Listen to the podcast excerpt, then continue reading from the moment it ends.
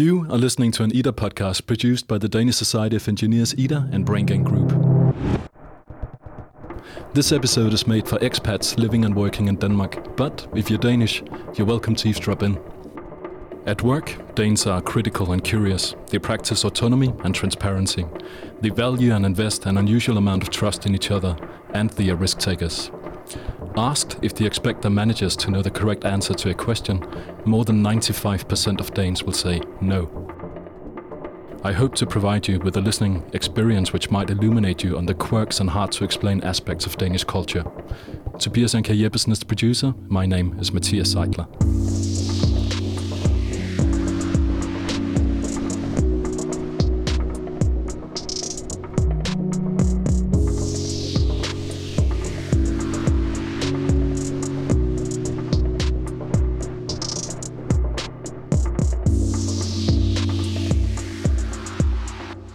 Beer, a population of pigs five times the size of the human population, and the famous and notoriously non-translatable Danish word hygge are some of the things often used to characterize Denmark and Danish culture. An advertisement from Carlsberg called The Danish Way went viral in the spring of twenty seventeen. In it, the actor Mads Mikkelsen rides a bicycle through Copenhagen and reflects on why the Danes are said to be the happiest people in the world. Is it because of a perfected work-life balance? Is it that we make time for hygge? Or is it because Nordic design is perceived as beautiful? Or maybe because Danes create the best beer in the world? The advertisement has resonated widely with internal and external perceptions of what Danish culture is. But this question is complex, and it's deeply relevant for expats who work and live among Danish people.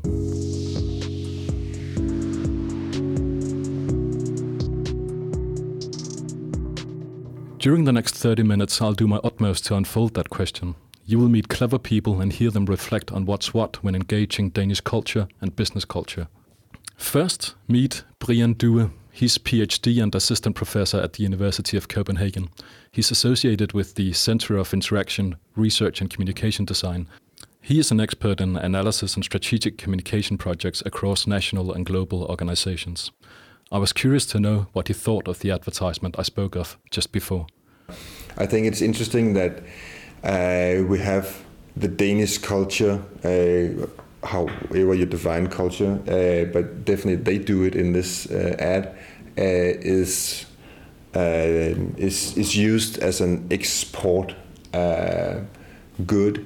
It's used as something that um, Carlsberg is using as a, as, as a primary Uh, brand value for selling their, their products. They're making this uh, this clear connection between uh, the Danish cultural values, like cycling through Copenhagen, or um, the, the, the, the, the well-renowned uh, Danish phenomenon of hygge. Um, and they use these different uh, phenomenons in a context to sell a Carlsberg product as being a part of the, the, the Danish uh, culture. But there is no Danish culture. Right. So it's really interesting, of course, what what, what kind of uh, uh, what kind of aspects, what kind of phenomena do we want to use for describing any culture? And, and, and they use in this ad different different aspects, uh, which most Danes would say, yeah, that could be a part of any kind of Danish culture. But there are also many other types of phenomena that are interesting to look at when you describe a culture. And then again, how do you really define a culture? It's very difficult, because a culture is something that is made through the interactions between people in concrete situations. You have different aspects of being a citizen in a, in a country, and the way you're raised, and, and, and, and the way you go to school, and so on and so forth. But uh, basically in any project, Uh, and long-term relationship between participants and teams, or in collaborations between companies, culture is something that is um, built on and emerged through all the interactions uh, that goes on. So, culture emerges from the myriad sets of interactions between people on a microscale. But what phenomena can we describe that relate to Danish behavior and work culture that are relevant to expats if they are to gain broader, more actionable and more workable insights? In a moment, you'll meet David King. He's head of forecasting at Maersk and works directly with colleagues from several nations, the United States, Germany, Sweden, France, and Denmark.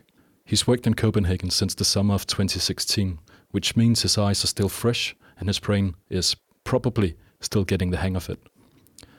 The day of my interview with David King happened to fall on a sunny one, so the thought struck me, why not do what many Danes would do on such occasions and simply invite him out in the sun to meet me for a beer. We met on Ophelia Square by the water, so expect to hear Danish chatter and wind blowing here and there in the background. We started talking about trust and social circles.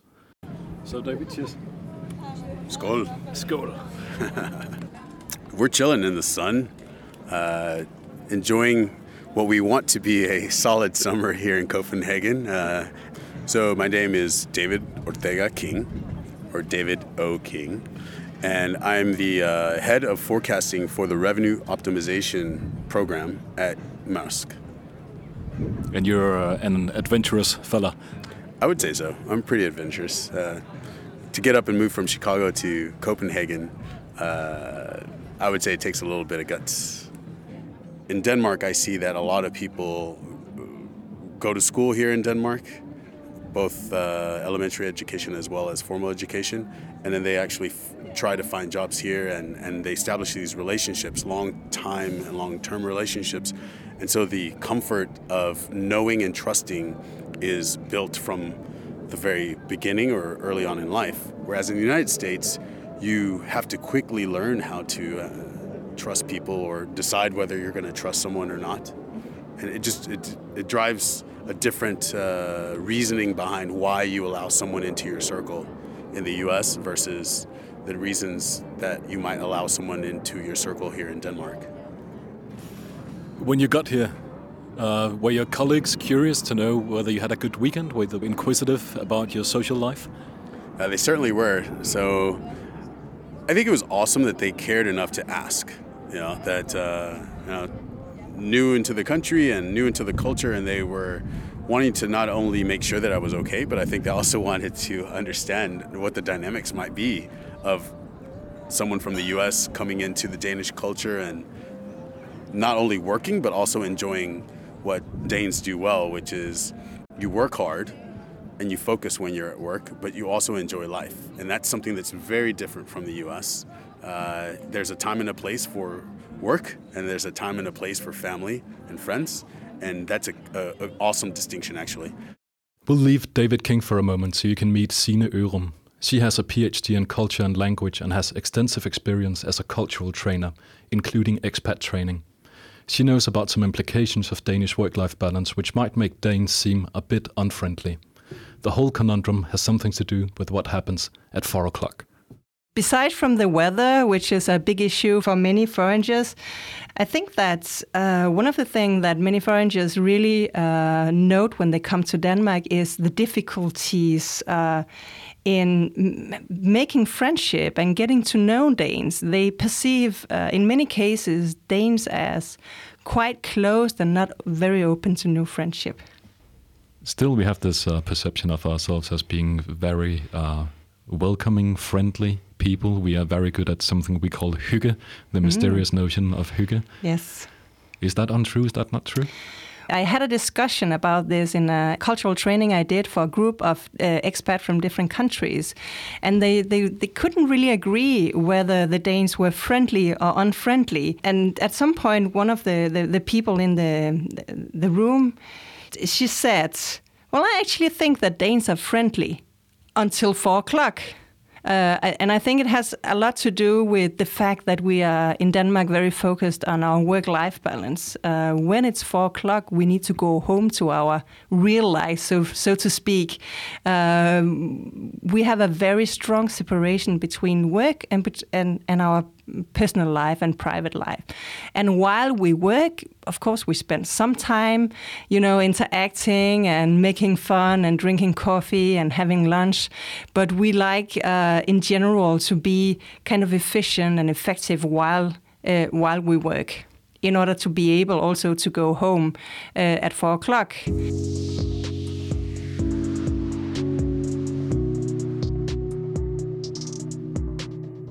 Sine Ørum just spoke of perceived unfriendliness as a negative consequence of Danish work-life balance. Now we're going to dive back into my discussion with David King to see what he sees when looking at Danish work-life balance. So what we're talking about also has something to do uh, with uh, a very particular um, attitude towards work-life balance that we do have in Denmark, that you do not have in the U S, and that they don't have many other places. How do you, how do you experience that? The company values an employee's ability to have a work-life balance in focusing on family when they get home. Uh, you're still very attentive to your to your work and your responsibilities, but at the same time, it's not going to be at the sacrifice of your family or your health. Something as simple as the value of the sun and taking the time to go outside of the office and have a walk during lunchtime in order to take in the sun is something that's appreciated in Denmark, whereas in the United States, I've never, ever, ever heard of a company not necessarily supporting that, but encouraging it, uh, just taking the time to go out and get some air. It's also a very different way of appreciating uh, the, the balance between needing to go to work, but at the same t- at the same time experiencing life. What was most surprising to you about coming here and uh, engaging with uh, da- Danish employees, Danish people, Danish culture, Danish work culture? I like the, if I describe it relative to the U S, I would say the bar on the standard of living is higher. So what you might consider the bottom, quote unquote, when it comes to needs, uh, when it comes to resources, I would say Denmark, Copenhagen, The, the, the social culture sets an opportunity for those who may have less to not feel like they're so far from those that are amongst the average or the, the majority, let's say. Whereas in the United States, there's a, a much greater disparity between the top and the quote-unquote bottom. Given the fact that the Danish culture puts such effort and attentiveness to that, allows people to actually feel that much more cohesive as a culture, as a as a people, and not feel like it's not a you and them and us type of mindset. It's a we type of mindset a lot more. David King perceives a we type mindset in Denmark and sees the Danish culture as a very cohesive one while emphasizing the healthy living. Yet, the very same cohesiveness might have a role to play in how Danes may appear closed to other people. We're about to examine the concept of hygge a bit more, and then we will carry on to paint a pervasive picture of what could be seen as typical Danish social coldness. This is Sine Ørum. In many countries, uh, hygge has been a big, you know, a big trend. But actually, I think that hygge, to some point, is very Um, excluding foreigners. I think that hygge is a thing that you do with the people that you know very well, with an exclusive um, group of, of friends and family. And it's extremely important for a person, say, from um, Portugal coming to, to Denmark to actually feel that. And how might this variation in openness and closeness feel from the inside? Let's go back to Ophelia Square and David King. One of the, one of the things that I learned later was that the Danish culture can be quite cliquish. And my understanding, cliquish meaning, uh, my understanding is that people have grown up knowing one another from when they were kids. And so you form these trusting relationships with friends early on in life. And sometimes it becomes a myopic focus maybe of the need or the lack of need for any additional external uh, influence or friendships. As opposed to the U S, we, we grow up with a, with a lot of trust. I mean, is, is that different from the way you grew up in the U S? The difference would be, I would describe the difference being around transient versus non-transient cultures. The U S is a very transient culture. Uh, just as an example, having grown up and been, being born in California, yet having most of my education be in Texas, I've still lived in four other places outside of Texas. So what does transient and non-transient cultures mean? David King here refers to the American society, which is more dynamic than Danish society. His thought is that less transient societies, like the Danish, where people stick together for longer and don't have as high a tendency to move around geographically, are more trusting of one another. This, according to David King, leads to social circles that may be harder to get into. Now you will get a quick look into how Danes can be cliquish. We're going back to David King. My first couple of weeks at work, I thought it was interesting that I would walk down the hall at the office. You have like fifteen, twenty different cultures and languages, you know, speaking back and forth across the different teams and everything else. And people wouldn't acknowledge, would not acknowledge one another. Even in the morning, you're walking past someone and A, they may not even make eye contact. B, much less even say good morning. Uh, C, if you're in the elevator, just riding up, you work for the same company, you've seen me for at least a couple of weeks, and you don't actually take the time or the effort to say, hey, hi, my name is so-and-so, and I've worked for Maersk for whatever number of years.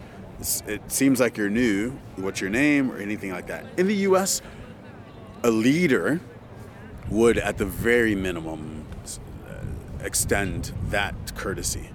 And I noticed that here, that wasn't, or it isn't as common. That was probably the most striking thing to me in the first couple of weeks, to be, to have been announced at the company, and then for people to still wait for me to actually introduce myself. I thought that was quite interesting. I, I, that's probably the one thing that was the most surprising to me. And for, let's give it the first month, then I realized I'm the person that's gonna actually have to speak up and say, hi, my name is David, I'm new to the company, what's your name? What do you do? Do Danes appear shy to you in, in, in this sense? In that context, yes. Yes. Almost intimidated. They appeared intimidated by you as a, as a new employee? They came across as intimidated. I don't know if it had to do with me personally or not. So my assumption was that that's how they approach anyone, because I also noticed that even amongst coworkers, Dane coworkers, they don't necessarily always open up to one another. Uh, it might be that whole personal space, and unless I am there to do something business-wise specifically with you, then I have nothing to say to you. And and, th- and that came across as as that. Uh, that may not have been the intention, but that's how it came across as an observer. What might the intention have been then? In Denmark, you could say that we practice a culture of negative politeness. This means we show respect by keeping up distances and taking care not to get in each other's way. On the other hand, there's a directness and honesty to the way Danes communicate, which may baffle others. Here you have Sine Ørum talking about her general experience with expat perceptions of Danish directness. Is it confusing for expats here to understand uh, the way we deal with roles and rules and uh, responsibilities in Danish cultures? Leading question. Yes, it is. It is very confusing uh, for foreigners to come to Denmark.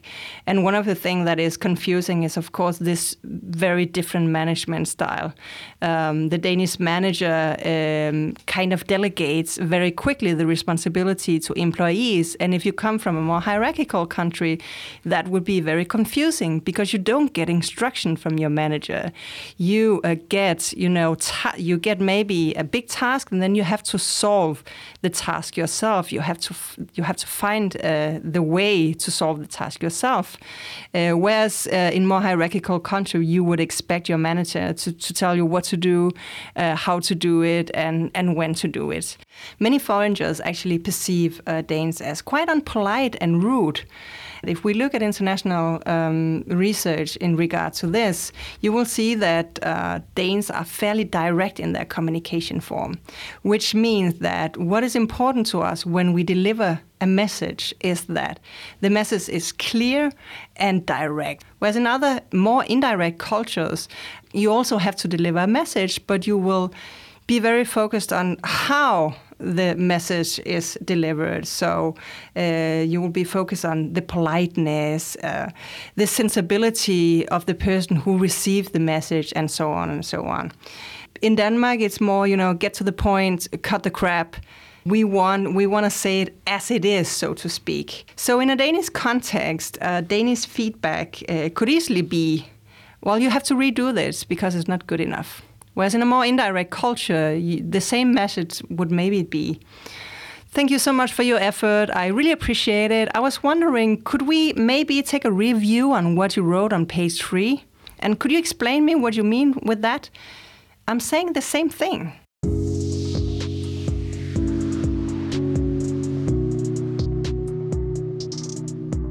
David King, in fact, appreciates this directness.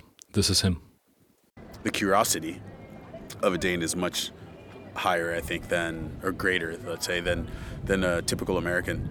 And at Maersk, uh, the constructive criticism is also much higher, let's say.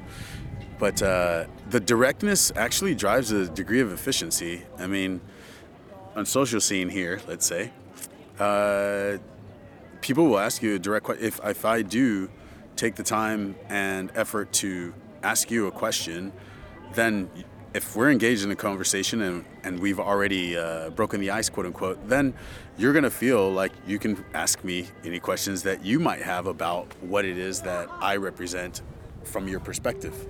And in the U S, I don't find that to be a comfort that people have. And in the U S, people may not choose the best words in order to encourage one another to look at things differently, whereas I see in the Danish culture, people are much more thoughtful about how you communicate uh, your intentions. You may still be telling someone that you disagree, but you will communicate that, or you will receive that communication in a much more constructive way than you might in the United States. It's still going to be direct here in Copenhagen or in Denmark, let's say, or at Maersk, but and you're going to get the point. But you're going to feel like that person is not disrespecting you. Whereas in the United States, the first apprehension that people have in communication is tied to the tone. And what's the thing about directness? Do you think Danes are direct in the way they, they speak? Now you're smiling, David. so, I, so what are you thinking about? I would, uh, I would one hundred percent agree with that statement, yes. Uh, Danes are definitely much more direct. Much more inquisitive, which I think is awesome. You really kind of differentiate individuals.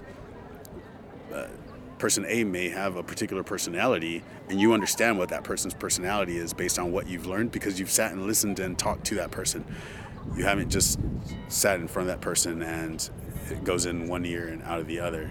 At work, it's the same thing. You can tell that people are actually listening to what you say, and then they actually take that and they actually then go and make a decision, or they infer something from what you've said and then carry it on to a different conversation. In the States, it seems like we don't necessarily, the, the trust that comes with what people say and what they do doesn't carry the same amount of weight, let's say, as it might here in, in the Danish culture. If we take a, a, a deep dive into the mindset of David, who's... Uh, who's been uh, really comfortable uh, landing here and uh, getting to know the Danish culture. How how could you characterize that mindset? What's been helpful is, so in my upbringing, having an open mindset around culture, people, I always give people the benefit of the doubt. I start with ah, something interesting that I, uh, and I personally, I start with one hundred. I give you one hundred percent credit, and then you lose the credit, or you build on that credit. Right? So you go from one hundred and then up, or things happen in life and, and there's a higher probability of things happening that allow you to lose the credit, but you start with one hundred. You're not having to build to that one hundred. And I, I think that my that mindset has always allowed me to enter a situation with the best uh, in mind and best at heart when it comes to meeting a person and learning from that person. Giving the benefit of the doubt to positive versus negative thinking gives you the opportunity to actually expand your learning and your mindset and your experiences. And that typically for me has always led to a better outcome. eighty twenty rule, eighty percent of the time I end up with a good experience as opposed to a negative experience. So if I walk through life always saying, oh, the eighty is going to be a negative experience, then that aversion to risk is going to impede my ability to learn something new and expose myself to something new. So why move to another country if that's the case? There have been some international studies um, measuring risk adversity globally, and uh, Danish people are supposed to be some of the least risk-adverse people in the world. Does that resonate with your experience? It does. The reason it does is, if you look at the opportunities that Danes give themselves to travel abroad and to experience, uh, not just locally, but across the globe, asking questions, understanding cultures, traveling to other countries, where it's whether it's close by or whether it's in the United States or what have you, I feel that that mindset of wanting to learn and wanting to understand is a is a a risk-averse uh, mindset in itself. If we gave you like a direct communications channel to a David that is one year younger than you are now, like to a David that just arrived in Copenhagen, is there any are, are there any specific insights that you would give him? Any tips along the way? I would definitely encourage that David to speak up a little bit more early on in the process and continue to do it in a humble and uh, respectful way. I ended up introducing people who have worked together to one another. Have you guys met? Oh, no, no, we haven't met. And how long have you guys worked together? Ah, we've worked together probably about two or three years. Yeah, yeah, that was shocking. And this is uncommon in America? Less common, yes. It was very shocking to me that I was introducing peers to one another and I'm the outsider. And they both knew me, but I was introducing the two of them. And I've only been here a year. Has it changed since then? I've gotten some feedback and from Danes at Maersk. And they say that uh, they feel like my, my approach Uh, has driven a little bit more of a dynamic that people seem more willing to interact with one another and to be more receptive of one another in those small moments. And they see the, the value in it. it. It makes a difference. It does. Acknowledging someone's present, presence goes a long way. A big thanks to Brian Due, David King and Sine Ørum for their participation. I hope that you've received actionable insights and moving anecdotes about the experience of living and working in Denmark as an expat. We've been through intercultural meetings, Danish culture and mindsets that bloom. You can explore the themes further in the show notes and links we've written and collected for the episode. Ida podcast is produced by the Danish Society of Engineers Ida in collaboration with Brain Gain Group. Svend Simborg is the sound designer, Tobias Anker Jeppesen has produced, and my name is Mathias Seidler.